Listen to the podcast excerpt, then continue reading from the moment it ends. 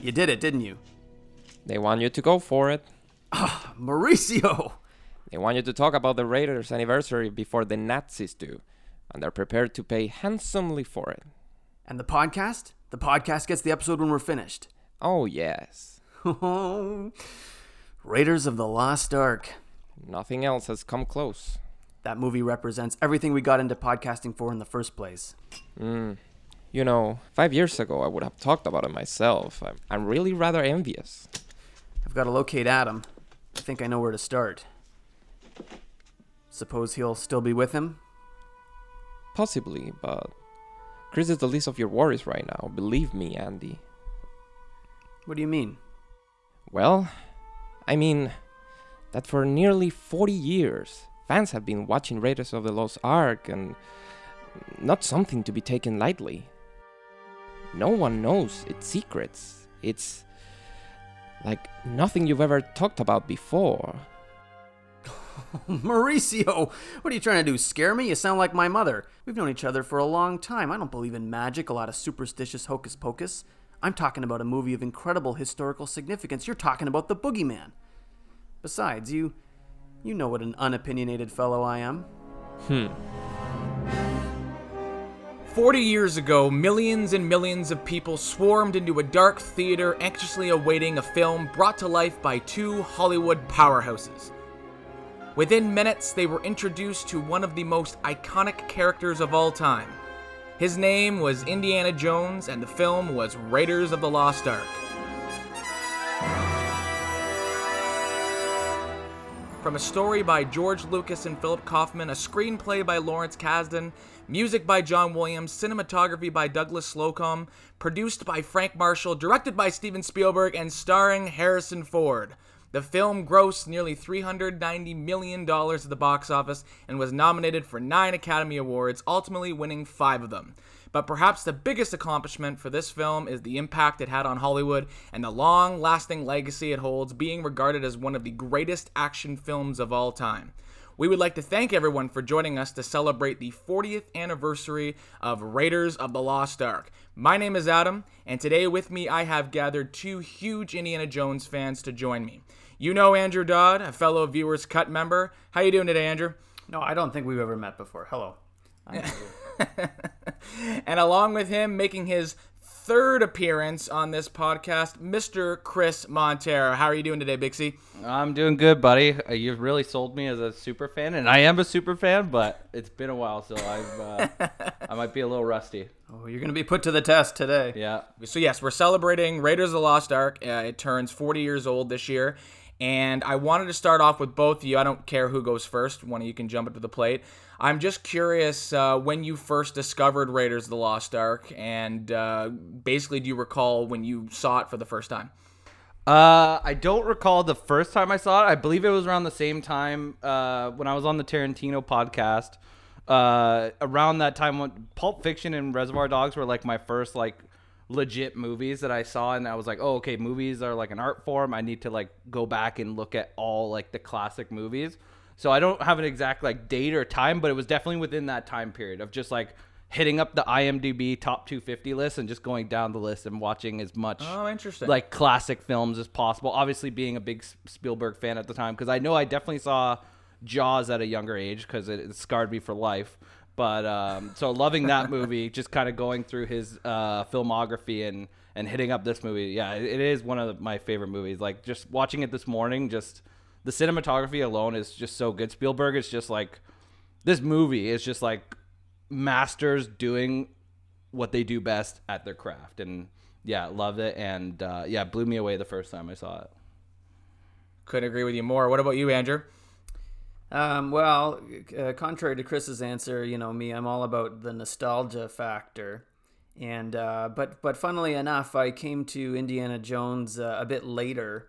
Uh, Star Wars and Indiana Jones for like around eight, nine, ten years old for me.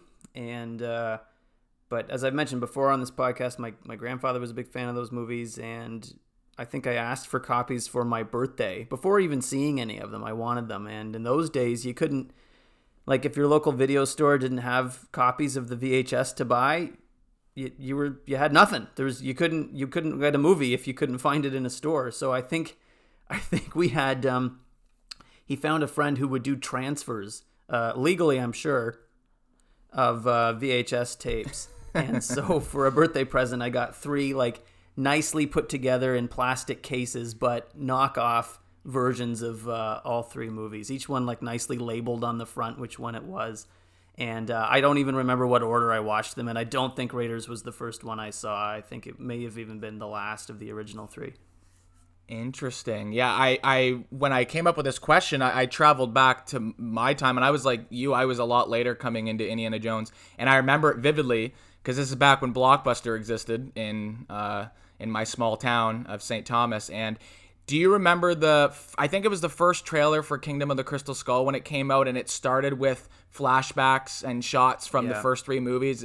And he's like, he saved the Fountain of Youth and all this stuff. I remember seeing that. I'm like, I have to watch these movies. So I hopped on my bike. I remember this vividly. I hopped on my bike. I biked down to Blockbuster. So this would have been 2008, early 2008. So I would have been 15. You were taking a I break got to Blockbuster. Rocky. Is that it? You weren't yeah. going to rent any Rockies. so I walked in, and it's funny enough. I didn't rent them. I bought a box set of Raiders, Temple, and Last Crusade, and I went home and I watched all three of them in order uh, Raiders, Temple of Doom, and Last Crusade. And that was my introduction to it because I was obviously a huge Spielberg fan, but I'm like, I have never seen any of the Indiana Jones. I have to watch these now. And then I went and watched Kingdom of the Crystal Skull when it came out. And I'm like, wow, okay, well, the other, the, obviously the first three are better. But I, I remember vividly, I remember biking there and, and grabbing them and then seeing them for the first time. And I liked all of them. But uh, I, I just, I, you know, was a little ashamed never having seen them, calling myself a Spielberg fan. So, isn't that funny that uh, none of us uh, none of them none of us watched them from an early age. We all kind of came to them later. I think they just weren't popular right throughout the '90s and early 2000s. They just sort of gone away. Yeah, because again, when you think of Spielberg, like for me when I was younger, it was obviously Jurassic Park. I was like Chris. I saw Jaws at a very young age, and it's very strange that I watched Jaws as a young kid, but I didn't watch Raiders of the Lost Ark. They're very yeah. different movies. So uh, yeah, when I think of youth and Spielberg, I, I obviously always go to Jurassic Park. Um, in regards to Raiders, and I wanted to get your guys' thoughts on this because I, you know, watched it as intently as I could. Uh, what makes it like cons- considered one of the greatest action films of all time? Like, it really doesn't do anything extraordinary. Is it just that it does the simple things well? I'm just curious what your guys' thoughts are because everyone considers it one of the greatest action films of all time. Uh, we we could probably be here all day uh, talking about why it's a, a good movie or why it's effective. Um, I'll maybe I'll let Chris speak to the more technical aspects of it, but I think it's um, why it resonates is because it really appeals to like our most basic um, element of or our basic understanding of storytelling. Like it, it harkens back to a type of movie um, from you know earlier on in, in cinema history where uh, storytelling was as simple as like archetypes you know, and your good guys versus your bad guys. And they weren't necessarily complex and they weren't necessarily challenging, but it was something we could all understand and we could all root for. So Spielberg just used his mastery at his craft to create um, just an effective and memorable hero fighting effective and memorable bad guys in uh, in an exciting way. So I think that's why you know it's not a it's not a it's not a 2001 space odyssey. It's not a citizen kane kind of like what you were saying adam on your guilty pleasures episode. Like these things don't, don't always need to be uh, complicated in order to be relatable and uh, really exciting. Now chris before you jump in here do you remember in film school when eric showed us the the, the, the famous truck scene as an example, uh, sorry, the truck chase when Indy goes into the truck, he goes under the truck and around, just how well executed it's shot and the editing and like just the intensity of. Like, do you recall? I remember, uh, like, I remember it vividly. I didn't even realize how well of a scene it is. You know how well executed the scene is. I loved it. Watching it this morning, that was actually one of the standout scenes for me. Is like I just love that scene. I think it's amazing. Uh, and then just to kind of piggyback on what you said before too, like I think um, the the simplicity of this movie is like what makes it so amazing. And like kind of like in the breaking bad episode we talk about how there's setups and payoffs. And this movie again watching it this morning is, full of setups and payoffs. They're so simple. And when, when you watch it for the first time you probably wouldn't see most of them coming. But yeah, just the simplicity of the action, and uh, you know, you hear the behind the scenes stories of how he it, w- it sounded like a real kind of run and gun production in a way because uh, Spielberg was adamant about keeping it uh, under budget and under schedule because of his last two movies were over budget and over schedule. And you can see as a because I'm a filmmaker in a way, making videos for a living, you can see where those decisions are coming into play, like the famous scene where he uh, shoots the guy with the sword instead of having that elaborate fight play out like it was supposed to, uh, just because everyone was sick on the crew or something like that. uh, but it's just like little things like that that just, like I said, the simplicity for how run and gun it is. The cinematography is just uh, amazing. There's so many iconic images in this film, uh, and then just. I don't know if it's like culture, like pop culture that helps propel like your nostalgia for this movie. Cause like watching the plane fight this morning, as much as I love the plane fight, it definitely is dated watching it today. But like it's also just iconic, like the guy getting hit by the fan and or the uh, propeller and stuff like that. Um, but yeah, I just purely it's the simplicity. Uh, I like that you know you don't need uh, um uh, like it, if this movie were made today, I feel like it would have been an hour longer and we would have got all this backstory about why they're doing what they're doing. And I love that it's just simple. It's like you get a vague idea of who this guy is and what he does, and they're just putting him in that element and making him a rock star essentially, and like keeping it simple. Uh, that at the end of the day, that's what I think makes this movie so strong. And uh, you know, I think um, like it's funny how you say how um, on the fly it was, or you said run and gun, like, but but also still so well done. And a movie that's under the crunch and have people just winging it could be a complete disaster right? Like that's oh, yeah, how you get some of the worst movies of all time. So do you think that there's an element of like lightning in a bottle here that that just happened that these guys were all totally on point while they were doing this? Yeah, 100%. Well, you literally have masters of their craft. Like you have Spielberg coming off of Jaws and Close Encounters. You have George Lucas coming off of the first Star Wars film. Uh, and then you have uh, like that whole they basically merged their two crews together. Like you have Ben Burtt, the sound designer from Star Wars, uh, doing uh, amazing sound work in this movie. Uh, I'm I didn't actually get a chance to look up the DP, uh, but I believe he had like quite a list of uh, credits prior to shooting Douglas, this film as well. Douglas Slocombe, is that him? Yeah, yes. and it looks yeah, like I... he shot the first Italian job. So like this guy like knew what he was doing. He he had a million credits by the looks of it, but before he even got to Raiders. So you just have like a bunch of masters at their craft coming together, doing what they do, making this passion project, and like just Spielberg just knows the cinematic language so well that you can make like this is Spielberg. Spielberg making a run and gun movie is still like one of the best movies of all time. It's just like you can't, no one can replicate that. That's just like born into him, kind of thing. Yeah, I think a good example that I always am drawn to, uh, like uh, in regards to us speaking about how simple this movie is, the the date scene when you're getting exposition about uh, I forget what it's called, but the thing that goes on the top of the shaft and the guy is uh, or the forget what it's called, but the headpiece to the staff of Ra. There it is. Thank you, Bob. and um, and I said shaft, and it's a staff. Shaft of um, Ra. You know, with Richard Roundtree, he's in it.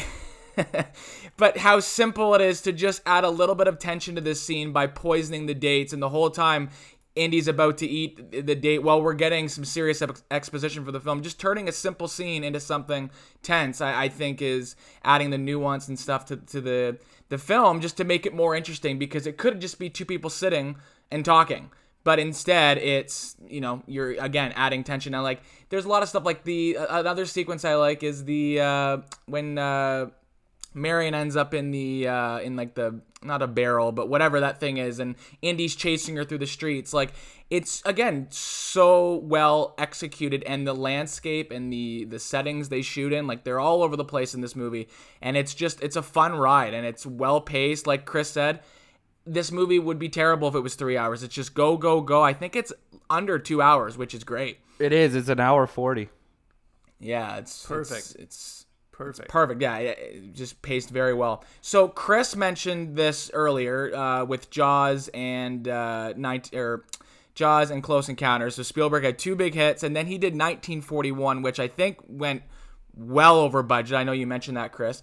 And I'm just curious. I want to get your guys' thoughts. Do you think this movie, in some ways, I don't want to say saved his career, but reignited Spielberg's career because obviously he went on a huge surge in the, the mid and late 80s after this. And I'm just curious what your guys' thoughts are.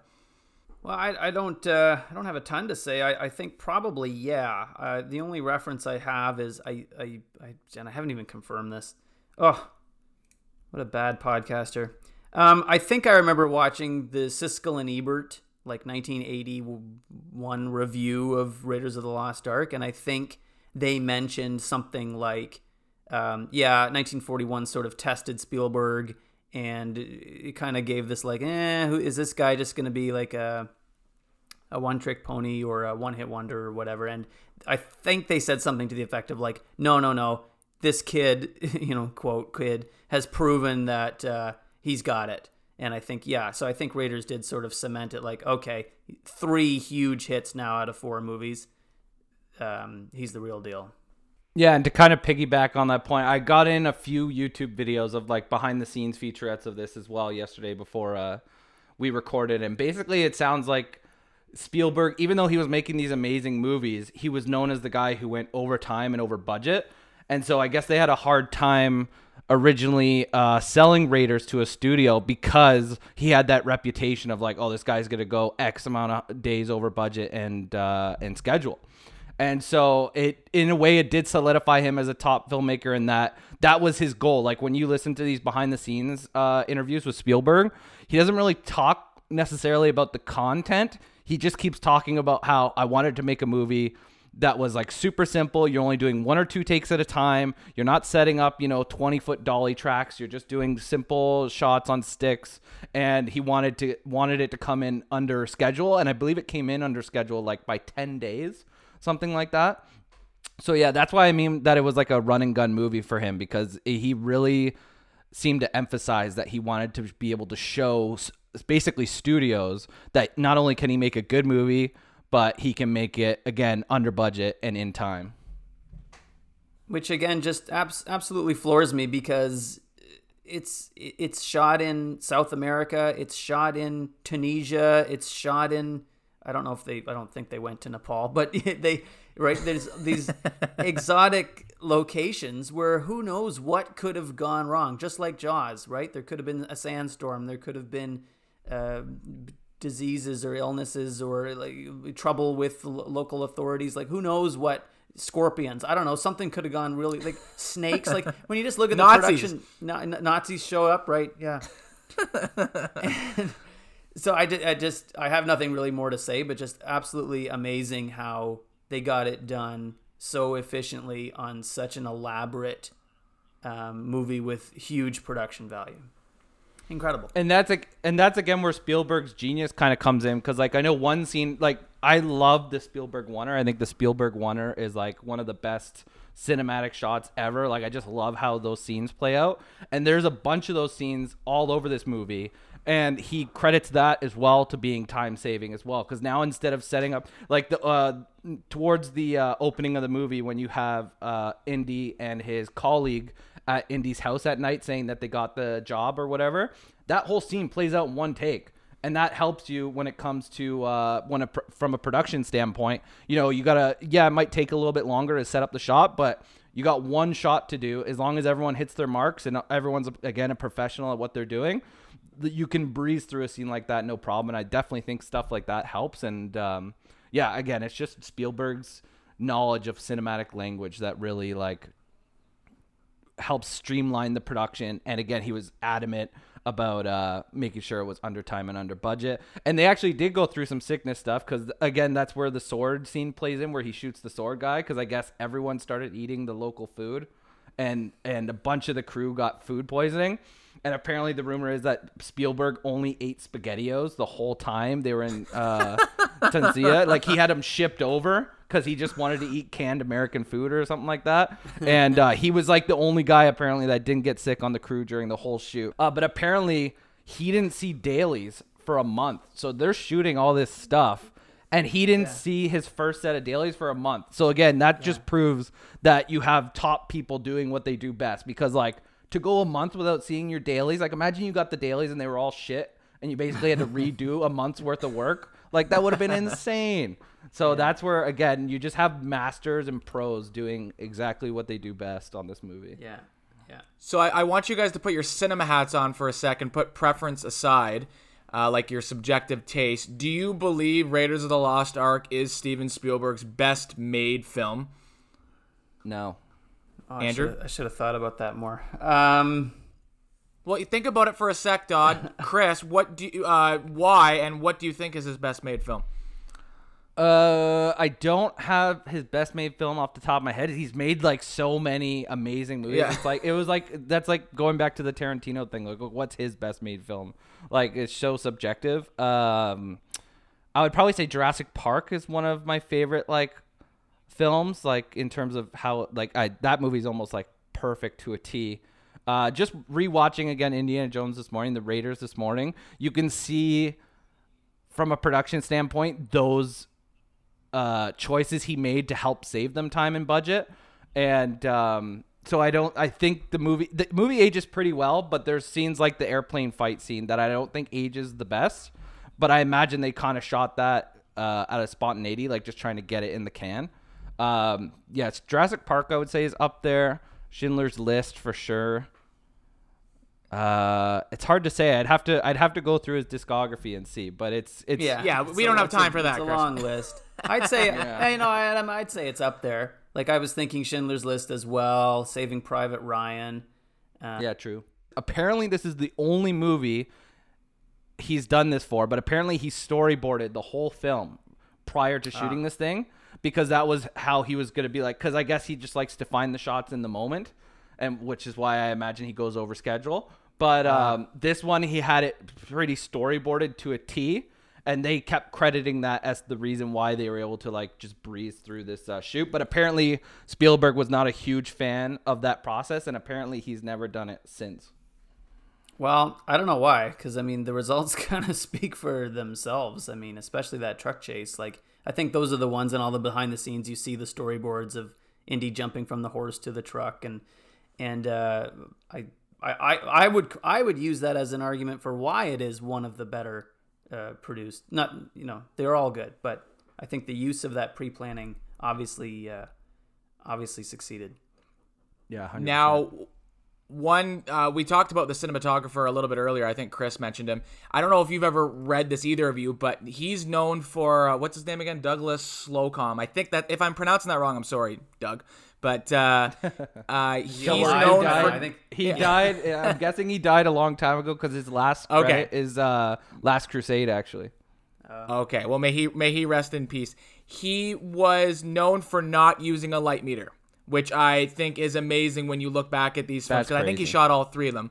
But just some of the like the the sunsets and the, and the silhouettes and some of the the shots in like the caves and stuff like that blows my mind that he was able to do all that without using a light meter like just knowing just having the the knowledge in his head of how to shoot it and and for Spielberg to trust him I don't know if he was a very popular cinematographer before doing Raiders but that shows a lot of trust and obviously that shows a lot of skill Yeah, he was a big. Uh, it looks like just kind of glancing over his IMDb page right now. Uh, he is like, again, a master at his craft. Like he had like Indiana Jones are among his last couple credits, and like he's got this huge laundry laundry list of credits prior to that, uh, including the original Rollerball, uh, the original Italian Job. Uh, the 1974 Great Gatsby, like there's some big, uh, there's some big movies in there. I'm sure there's other big movies here that I just don't recognize the titles as well but he definitely was a master of his craft as well. And again, that goes to show you he's not even using a light meter. Like that's insane, especially when you're in the sun where your contrast ratios are so different. Like your shadows are so dark and your highlights are so like so intense. Like that's crazy that he didn't use a light meter. So we're gonna shift over to the sequel from 1984, uh, The Temple of Doom. I know Andrew is a, a huge fan of this movie. Am I correct with that, Andrew? Yeah, it's my second favorite. Interesting. So, what I want to touch on with Temple is I don't know who knows and who doesn't, but uh, Steven Spielberg is not a huge fan of this movie. Uh, I think also I was reading that it's the reason the PG 13 rating uh, eventually existed because of this, and I think Gremlins in the same year. And uh, I just want to know your thoughts, Andrew, why you enjoy it, uh, what you like about it, what you might not like about it. I'm just curious uh, if you have a little bit to say about Temple. Well, uh, my answer is going to bleed into the next question that you're going to ask. So, if, if that's okay with you, Adam, because I think it's a it's kind of a double edged sword here. You you okay? Uh, well, if you yeah if you want them, we can just put them together. So my next question, obviously, is I'm asking about Last Crusade, the third movie. So we can just talk about both sequels just to make it easier, and then you can give us your full answer, Andrew. Uh, I'm a huge fan of Last Crusade and because it follows this you know i know a lot of people don't like it because it follows the same formula as the first one. And i kind of know where you're going to go with this andrew so take us away. Yeah i, think that indiana jones is um, well i don't think. It, it is based off of serials and i think it works well like star wars uh, like james bond as a serialized structure. Uh, and therefore i like the idea that each entry each chapter is unique. I like the idea that this guy is uh, globe trotting, and each chapter should be set in a radically new environment or have a different tone or a different feel. Like that's what's so universal about Indiana Jones is that he's the character, he's the archetype, and you can place that archetype wherever you want, sort of thing. So what I like that is that Temple uh, breaks the formula. Temple goes in a different direction. Temple doesn't just follow the same beats as Raiders. Puts him in a new environment. Puts him in a new sort of conflict. Um, I, that's exactly what I think the character should, uh, how the character should exist. And I feel like one of the biggest setbacks for me about Last Crusade is the fact that it's so formulaic and does just sort of feel like a pretty close copy of Raiders of the Lost Ark. Had they not introduced that whole father son element, I think the movie would be considered would be rated way lower. Not rated like it wouldn't be considered as um, as strong because everyone would just say, "Oh my gosh, it's just a copy of Raiders. He's back in the Middle East. He's back in the desert. He's back fighting Nazis. Uh, Sallah and Marcus Brody are back. He's going after another biblical artifact." Um, I think Sean Connery in that character is, what saves and elevates that movie, uh, Last Crusade, to what it is. So, so I like Temple of Doom. I get that it goes really graphic and really dark in a few places, and it's kind of curious. Child slavery and Child ripping slavery, hearts out. Yeah. Um, it's weird that they all went that far or decided to push it that far, but um, I and I, like I said, I like that it's a, a different type of story, and I like the action sequences in it are uh, phenomenal, and it's got that that classic Spielberg ness, like really well directed, really well paced, really well uh, lit. I just think it's it's great. It's got some of the best action in all the movies. Well, yeah, I, I so I watched both of them, Temple of Doom and Last Crusade, and I think of all of them, Temple of Doom I think has the most action. Like it feels like I listened to a guy review the movie and he said it almost doesn't even have a three act structure. It's almost two acts because once they get to uh, the Temple of Doom, it's just nonstop. Like they go right through, right into the end. And I agree with you. Like I, I think the first time I saw it, I didn't really like it that much, but I think it's grown on me like there's still a lot of good stuff there. I just I I am I have a soft spot for the father son relationship in the third one, and as as much as I can recognize that it's that it does follow the formula, I think it's a good formula, and I, I think there's enough different. I, I was curious, and I want to get your thoughts. Do you think they could have removed? the Nazis in the third one and just come somehow come up with another set of villains? Do you think that would have been possible? Yeah, I think it would be possible. I think the Nazis are more prominent in the third one than they are even in um, Raiders. I I don't know. Yeah, I, I, I, don't like that they keep defaulting to that. You know, the, and even in Kingdom of the Crystal Skull, they're not Nazis, but they're Russians. Like it's you kind of just substitute one for the other. I don't think Indy always needs to be fighting some evil Eastern European army. So, Andrew, do you in, like? Can you watch Last Crusade? Like, do you enjoy it?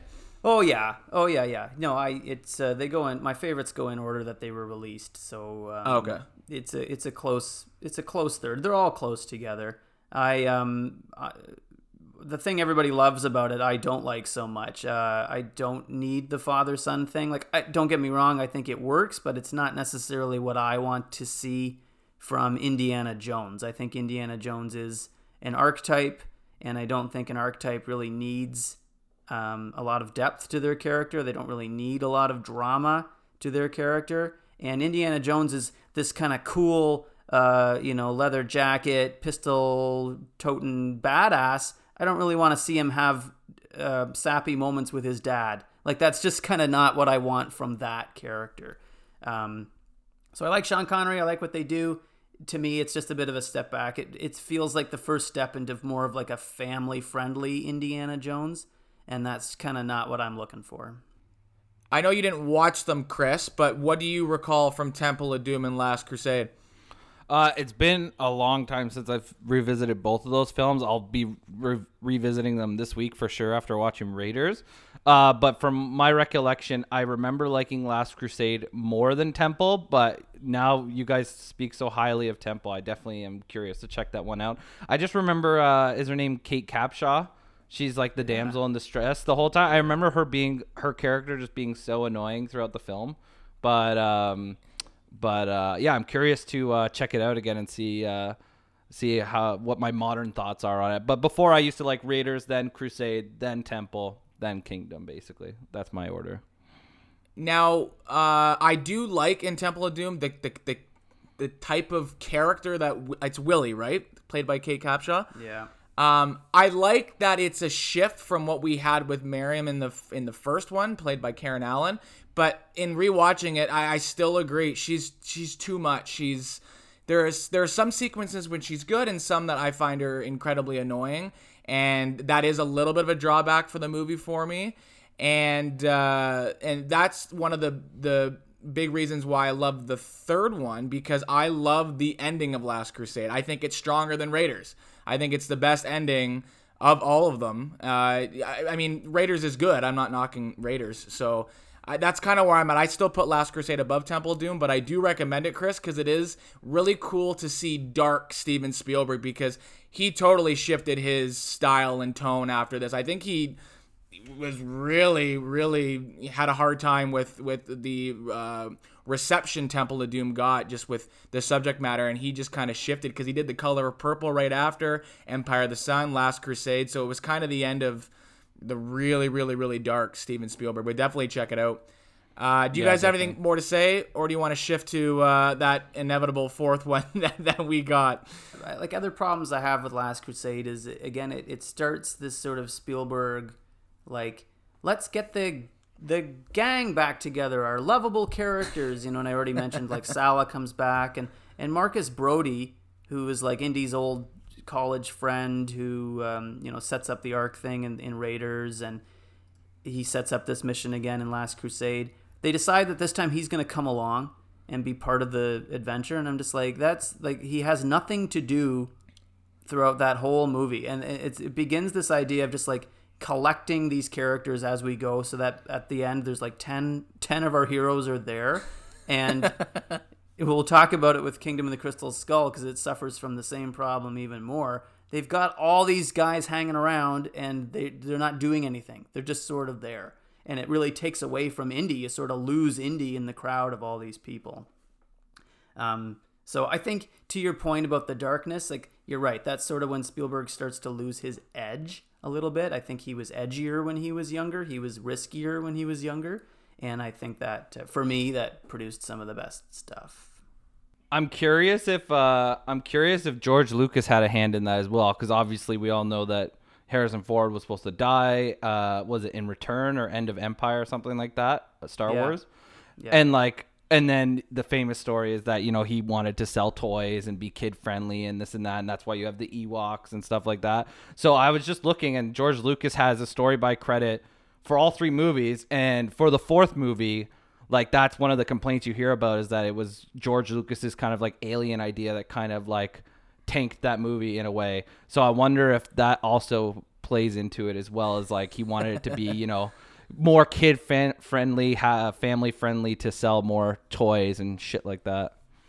I don't know I what believe... the hell happened to George Lucas, but man, that guy, he, just, he will not stop till he has ruined every franchise he was ever a part of. and Spielberg's bad though for it too, because like everyone shit on the ET uh, ET remastering with like the walkie talkies Oh, and all that stuff. So Yeah. I, that's probably why they're like buddies, right? They you know. Uh, I, I think is a better filmmaker overall, but uh, what's it called? They probably have some similarities in that sense where, uh, yeah, they're just making weird decisions. And who's gonna question George Lucas and Steven Spielberg? Nobody. They're gonna be like, "Yes, boss," right away. Well, that's a good segue to Kingdom of the Crystal Skull. Did you guys all see it in the theater? Yep. Yep.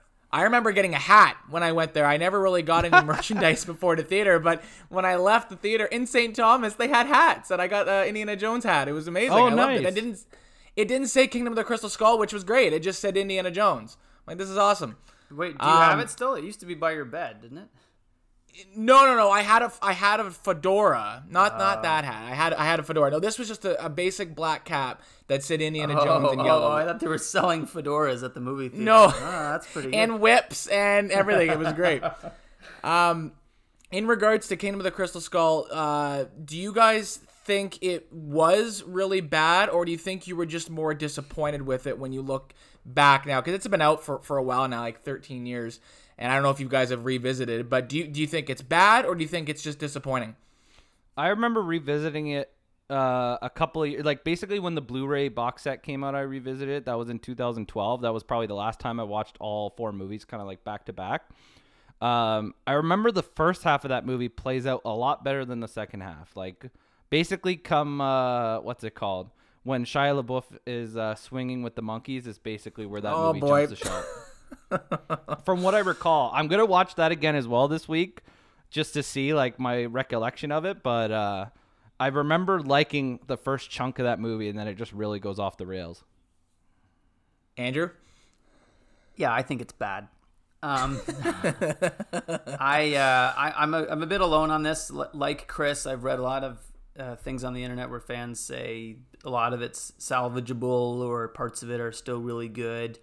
Um, I I personally just can't watch it. Like I don't I don't care for any of it. Um, and it's it's not easy to say why. Like I don't even know fully myself. I think the loss of Douglas Slocombe or Slocum, however you say his name, is a huge part of it. He only died in 2016, but I guess he retired long before that.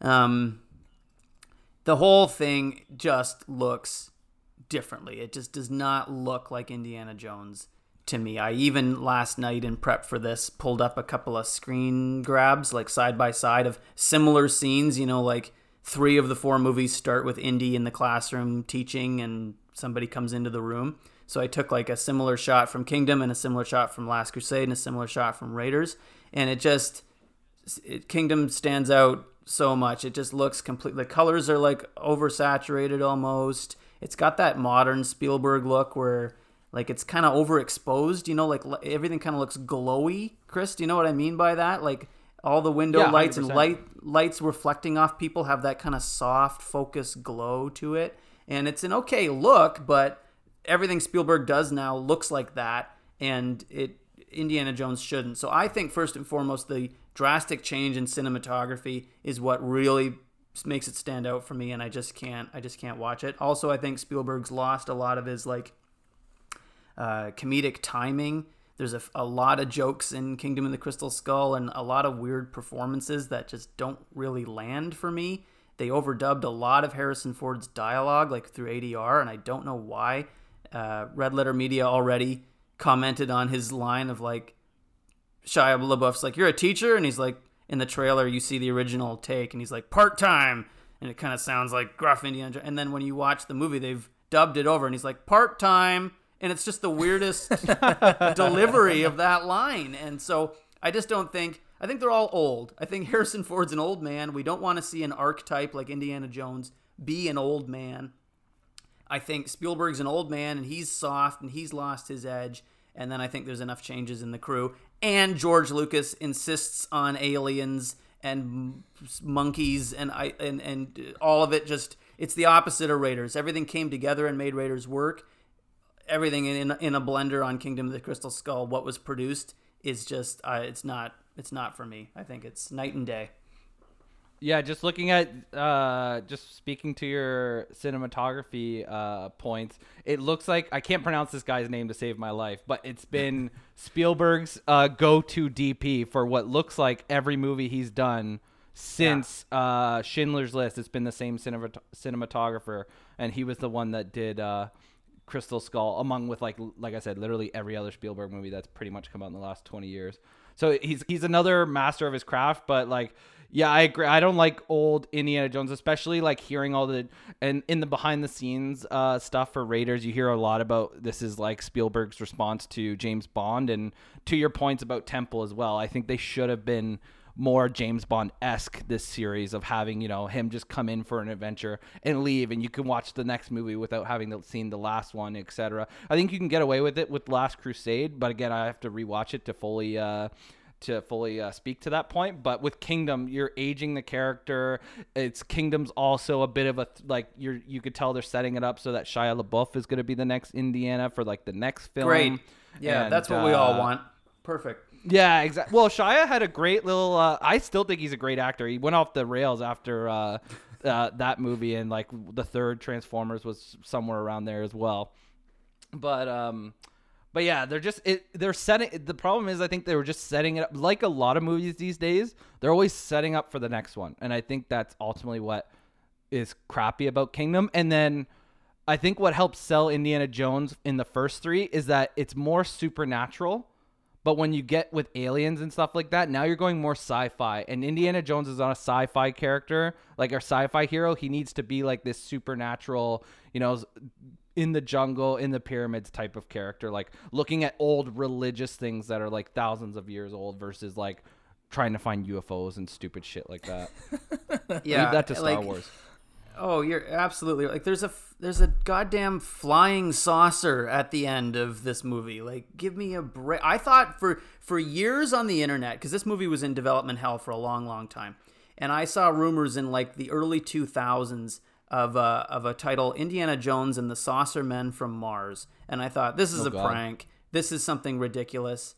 And um, as time went on, I kept hearing this aliens thing, and the, as the movie took shape, Frank Darabont came on and wrote a script at one point, and this alien rumor kept persisting, and I thought no, and I was in denial until I saw the damn movie. Like it was even when we saw the the crystal skull itself on the poster, and it like looked pretty alien, and I was like, ah, there might still be an explanation there, and then. They friggin' show an alien corpse or whatever in the movie, and it wasn't until then that I was like, "Oh God, no!" And then it just you see a big CGI alien and and flying saucer at the end of this movie. I couldn't believe it. I couldn't believe it. Yeah, it's too much. It's too much for this kind of movie. Yeah, ridiculous. And you can just add them to your point about like, is this a bad movie? Yes, I think it is. You can obviously see how this is a um, a Frankenstein of a bunch of different ideas crammed together. Like we needed to have aliens, therefore we needed to have like a connection to uh, Roswell, and they wanted to do like an Area 51 thing. But at the same time, they know Indiana Jones isn't about aliens, so they had to also work in like ancient Aztec or Mayan culture. So like that had to be jammed together into it. Then the Russians needed to be the bad guys, so we needed to have like psychic warfare. That kind of needed to be fit in. So now we've got aliens related to ancient uh, Mayan civilizations mixed with Soviet psychic warfare, and uh, crystal skulls themselves don't necessarily have any connections to aliens, right? If you listen to Dan Aykroyd, he goes off about them. So now we've got to fit like crystal skulls and with so you've got all these elements from different screenplays and ideas over the years, and you can tell at one point they were just like, ah, forget it, just just mash them all together and we'll call it a movie. And I, I think it's pretty obvious that that none of it really flows or works very well. No, and and they're getting too old too for the movie as well because like you watch Raiders and like that whole truck sequence is amazing, and then just to compare it to the monkey slash chase scene from Kingdom and like it all looks like dog shit because it's all shot on green screen and like there's Ugh. like showing their age right there. It's just like oh we're too old and tired to. uh I want to be in the green screen studio for a couple days. I don't want to be in the middle of the jungle shooting this chase or whatever. You're right, absolutely right. And like and and Spielberg even said, I want to keep this production in America so that I can keep flying home and hanging out with my family. So all Oh, the really? scenes in South America are all shot in Hawaii, which is like, okay, fine, a jungle's a jungle, but no, I don't think a jungle is a jungle. Like in the first one, they had the gumption. I, I think in the scenes in Peru in the first one were actually in Hawaii. I'm not sure, but they went to Tunisia for a long time. So in this movie, they could have gone to South America. They could have filmed at some actual temples or something. But just as you said, a bunch of old men who'd rather sit around and, and get to bed early. The CGI is awful. Yeah. It's awful in that movie. Terrible. Yeah. Well, the, the key word we said at the beginning with Raiders, especially, was simple. And just hearing your explanation of the development of the script, uh, Andrew, like that is the exact opposite of simple. That's complicated. Right. That's too much going on. It needs to be simple. And even Temple of Doom, I would say, is more on the simple side. And Last Crusade, like it's this is what he's after. This is his motive. This is what's in his way. Keep it simple. And like I'm trying to count in my head, there, like to your point, Andrew, uh, about more people being with Indy at the end. Isn't he in like a group of six or seven by the end of Kingdom of the Crystal Skull? Because it's Shia LaBeouf, Karen Allen, John Hurt, uh, him, his buddy. Okay, so f- I think it's five, five or six. That's but they're still, just all hanging out together Still three too many. Yeah. Yeah, it's way too much. And I um uh just to segue because I don't think anyone's mentioned the new one that's coming out uh, or in development. I don't know where it is. I don't know if you guys have any updates on if it's going to camera or not. But do you think shifting directors may actually save Indiana Jones, or do you think it's done? Because it's James Mangold directing, well, I'll, right? I'll jump in. Yeah, so James, as far as I'm aware, James, uh, I believe it's very close to going to cameras at this point. Uh, it's James Mangold, which that's where I think they should just stop with the Harrison Ford stuff at this point, and like they should go the James Bond route, where they should they if they're gonna keep making these things, then recast them and like make these things like a James Bond movie, where you know each one is just a solo adventure kind of thing. I think Old Man uh, Indy didn't work in Kingdom, so why is even older man Indy gonna work in the new one? now James Gold- Mangold is like, uh, I would say he's a bonus for this ma- uh, movie because uh, obviously he's made a couple of great movies over the last couple of years, uh, Logan and Rush being uh, two of them. Um, but um, the fact Spielberg was supposed to make this movie, but then dropped out because he didn't like the script. So it's like, oh shit, okay, well this doesn't sound that promising after all, kind of thing. well, that's surprising. Yeah. I have uh I, I as much as I think Spielberg is not the man today that he was 40 years ago. Um, it's just weird to think of an Indiana Jones movie not directed by Steven Spielberg. Um, simply because like when you think of a series and you think of the creative forces behind it like had it been a James Bond movie and it had been a new director every movie like I think I don't know about From Russia with Love, but Goldfinger was definitely directed by somebody different than who did the other two. And um, I think then I would be fine if each movie had a different flair. Kind of like what we said about the Harry Potter movies. I liked it better when each movie was directed by somebody new. But at this stage to change so late in the game, I think James Mangold Mangold will have to adopt a Spielbergian tone in order for this to work. Like he's going to have to watch Spielberg's methods and try and match that. And I don't know that's what another director wants to do, right? He probably wants to make it his own. So I agree with uh, Chris's points. Like, um, they said when Kingdom of the Crystal Skull was coming out, you know, Spielberg would be like, "Oh, we're we're not hiding how old uh, Harrison Ford is. He's gonna be a sixty-year-old man, but it, we're not gonna color his hair or pretend he's younger. Like, we're gonna address his age." And I was like, okay, so they had characters like calling him grandpa and him talking about the passage of time, but they did hide his age because they had him doing things that no 60 year old man would be able to comfortably do. So that's what takes you out of it. I'm like, okay, he looks old, but now he's still punching and jumping and whipping and flying around. Then I'm like, it's, it's, it's not working anymore. So to Chris's point, I don't know how the hell it's going to work now that he's like in his 70s and uh, they're gonna have to have him take a bit of a back seat. They can't. Ha- they can't have Exactly. him doing what he used to do. It would just look ridiculous. and that's where I think they need to go the James Bond method. Like they already kind of tied a bow on the ending at the end of. They already did it with Last Crusade, but then they definitely did it with Kingdom, having them get married and all that stuff. So like we don't need expansion on that story because Shia LaBeouf hasn't been cast in the movie, but like technically that's still a story thread that will be out there. And like again, what why is 75, 80 year old Indy going out at this point in like adventures. If anything, they should remake Up, and that should be Indiana Jones in the house. that's the kind of that's the kind of fifth Indiana Jones movie that would be appropriate for his age at this point. Just him in a retirement home with with. with No, him not wanting to leave his house. He's just a crabby old man, and then somehow he ends up in the jungle again with a giant bird. Oh, okay, I see what you're saying. oh, that's funny.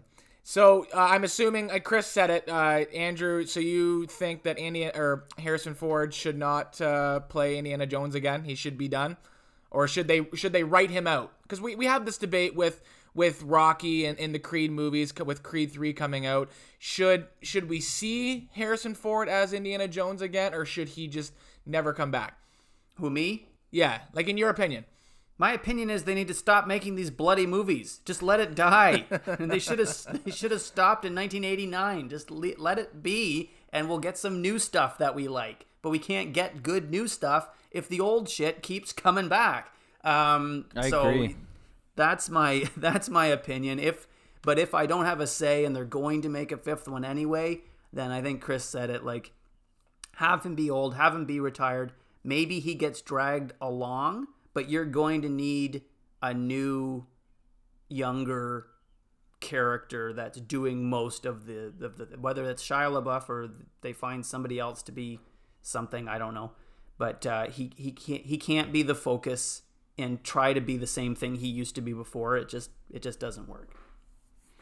Yeah, I think a couple years ago there was rumors around the time when Guardians of the Galaxy One came out that Chris Pratt Oh, could be yeah. the new Indiana Jones.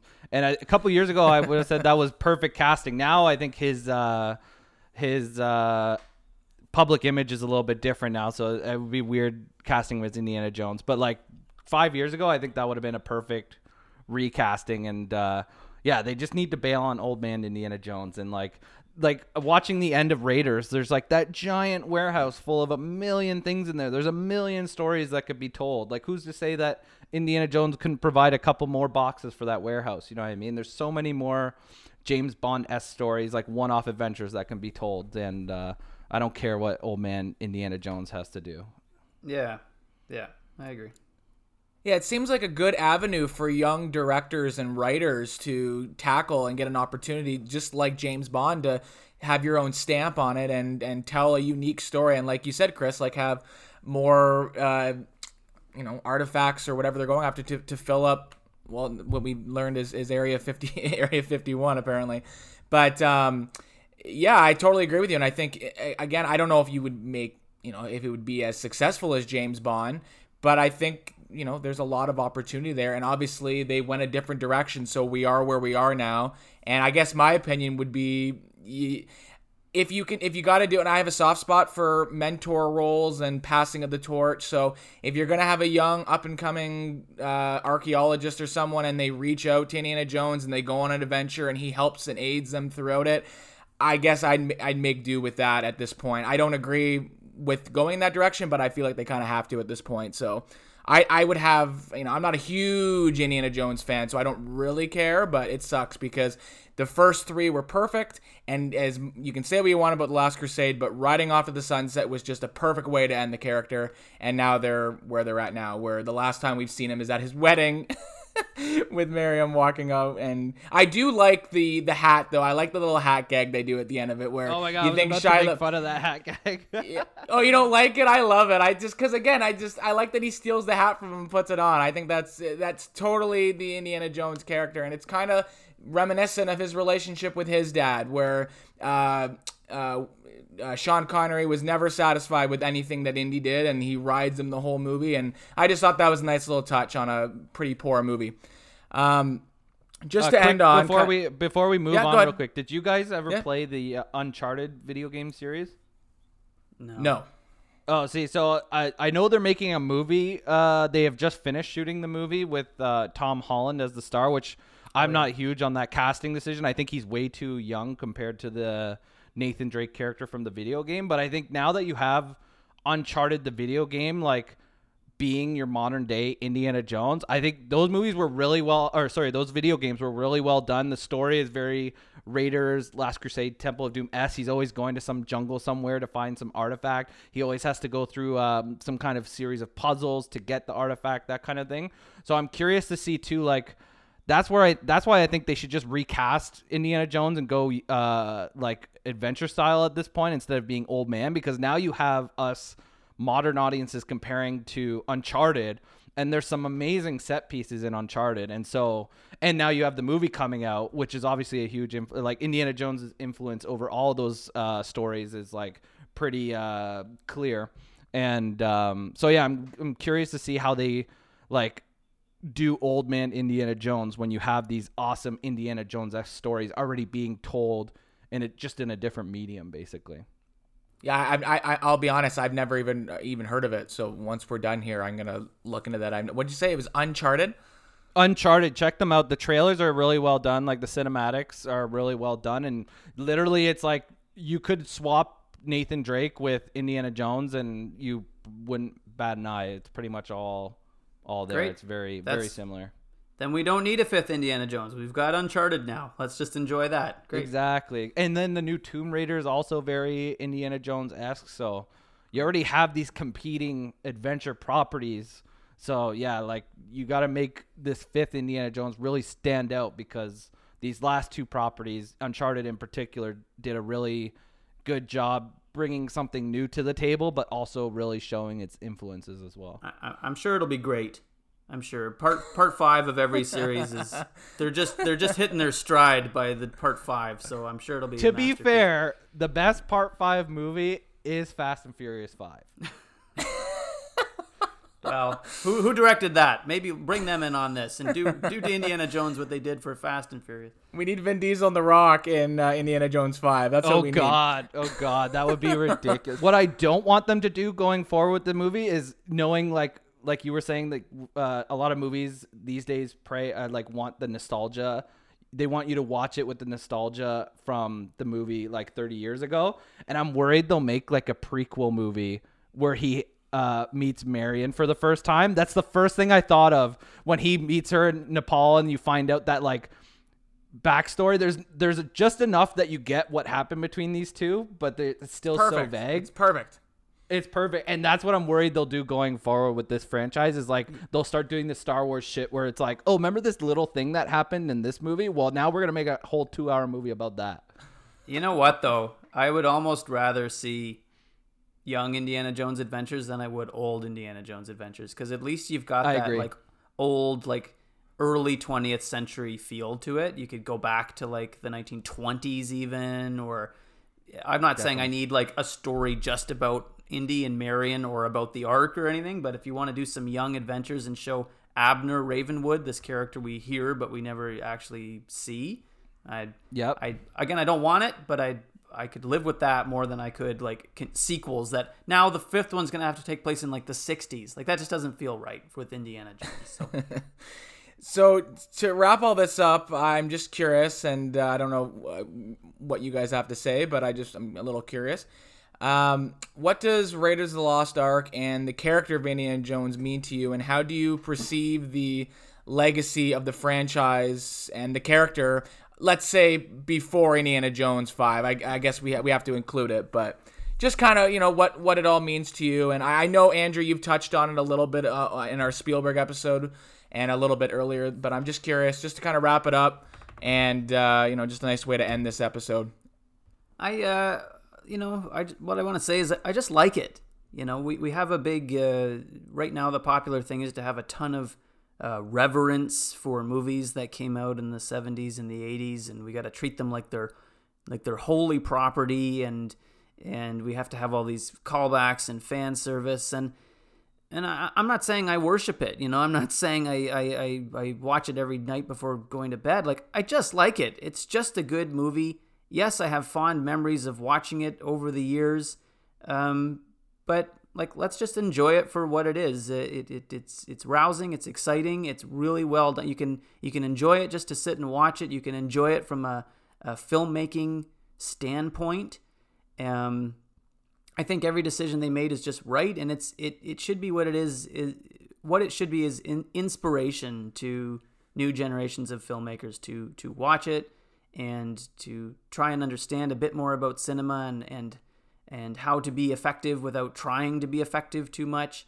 And it should be inspiring people to uh, to create new new masterpieces uh, and, and and create a Raiders of the Lost Ark for our own generation, for each generation. What about you, Chris? Uh, well, I'll, I'll always love this trilogy of movies. It's uh, among the best, and um, I love. I always love a good, um, I guess James Bond esque movie, like uh, like a a rugged tough guy who like gets beat up but gets the job done and that kind of stuff. Like it's just escapist entertainment at its finest. And um, I'll always hold, I'll always cherish this uh, trilogy of movies. I can't wait till they finally. I didn't realize going back to watch uh, Raiders on Netflix that um, it's only in HD. I thought the transfer looked terrible, so I'm looking forward to like the 4K HDR version Disney will probably inevitably put on their service. But um, yeah, I love the movies. It's like one of those movies where you can't wait to show your kid once they come to the appropriate age and. Uh, and like I said, it's just masters at work. We didn't even mention John Williams and the amazing score, which again is Oh, another master boy. of work. And like he's coming off of Star Wars and Jaws, so like again, just another person on the crew that is like amazing at what they do. And it's just like one of those lightning in a bottle type movies that it's you can't recreate. That's why Raiders is the best one out of all of them because it was just like all this all the stars aligned to make this perfect movie essentially. Yeah, exactly. Yeah. Just to touch on John Williams too, I didn't even realize the Temple of Doom score is incredible. Oh when my especially God. when they go into the temple, it's it's fantastic. Like he, everyone knows how great John Williams is, but I just wanted to give a shout out to Temple of Doom because everyone thinks of like obviously the main theme, but there's a lot of good uh, music in in the original three. Indiana Jones movies, and uh, yeah, I, I, he was mentioned at the beginning, but yeah, we didn't really talk about it. The music's obviously fantastic. I think that that that was Williams like his stride, eighty to like eighty four in there. Like you've got Empire, Raiders, E.T., uh, Temple of Doom, like you said. Well, you had Star Wars and Jaws right before that. It's great, great stuff. Great stuff, John. Keep it up, man. Oh, I got uh, Chris. When are you going to show Noah Raiders of the Lost Ark? What do you think is the appropriate age? You know what? It's funny that like Raiders, that old rating system, Raiders is rated PG, and like it was way more bloodier and more graphic than I remember, especially for a PG movie. Like I love movie violence and stuff like that, but watching it with that context, I was like, oh wow, this is pretty like bloody for a PG movie. So. I, having said that, it's not like I withhold him from movies. Like I remember watching rated R movies when I was like 10, 12, somewhere like that. Like Blade 2 was my first rated R movie, and that movie's pretty gory. But um, yeah, I don't know. Probably when he's like closer to 10 years old, somewhere around there. Whenever he starts showing interest in films like this. We're just moving over to live action now from cartoons with Noah. He's six. so we're like, we're just moving on from like the Pixar movies and into movies like Alvin and the Chipmunks where like there's live action but animated characters into it. So we're we're slowly but surely getting there. basically. Raiders Raiders is the next step. Alvin and the Chipmunks, Raiders of the Lost Ark. Yeah, I'm sure. I'm, uh, that's what we were saying too. Because uh, I was watching it this morning with Jenna, my wife, and she was just like, she watched the face melting part, and she's like, Noah, this would like scar Noah because he has no context for what Nazis are yet and stuff like that. So like, apparently, uh, according to the behind the scenes, that's why they got away with a PG rating is because all the bad shit happens to the Nazis. So they're like, yeah, let the American kids watch that. So I can't imagine showing him a face melting thing till he has a better uh, context of it. But uh, but yeah, looking forward to watching uh, this one with him on uh, that and the original Star Wars and all that stuff. you never forget your first face melting scene. No, never. There's so many awesome iconic Rite of passage. Yeah, it totally is. I love that that shot and like the behind the scenes of how they did it and how people have tried to recreate it over the years. It's it's so good. Yeah, it's I, I one of my favorite moments just to wrap it up too that I, I didn't remember liking. I love when he's got like the bazooka or whatever and he's he's Yeah. threatening to shoot it and end it and like I forget the bad guy's name, but he's just like go ahead. Yeah, go ahead, do it. Do and he, and he can't do it. And it's just a great performance by Harrison Ford just when he lowers it. Just it, it's it's it's it's so good. we could like like you said, Andrew, we could talk about it for hours, but we don't want to lose all our viewers. Well, wait, so- what's Chris's favorite moment? What's your favorite Raiders? Oh, moment? yes. favorite Raiders moment? Uh, well, that truck chase in particular is really well done. Uh, I love the plane fight, like I mentioned before. Uh, there's so many amazing, like iconic shots, like um, like when he first enters the bar in Nepal and you see a shadow on the wall. Like the movie does a really amazing job with uh, shadows. Like there's oh there's uh, every like ten Oh, minutes yeah. there's a shot where Indy's standing in sh- complete darkness, but then his eyes are usually highlighted, stuff like that. Yeah. Do you? Uh, before we go, I don't know if you said Andrew. Do you have a favorite scene from Raiders? I I really like the ark, and I for some reason I really like that scene early on when the two CIA guys or whatever are recruiting Indy, and they're asking him about the ark, and uh, they say, "What does this ark look like?" And he goes, "Ah, there's a picture of it right here," and he opens that great big old book, and there's that drawing that it's supposed to be like a historical drawing, uh, but Ralph McQuarrie did it, but um, and it's of Oh, that nice! like I didn't know that. yeah, it's that scene of the ark, and the ark's up above, and there's like an army of people all like suffering, and the the ark is like destroying them, and it, it foreshadows what happens to the Nazis at the end. And the ark theme kicks in, and the one guy's like, "Good God!"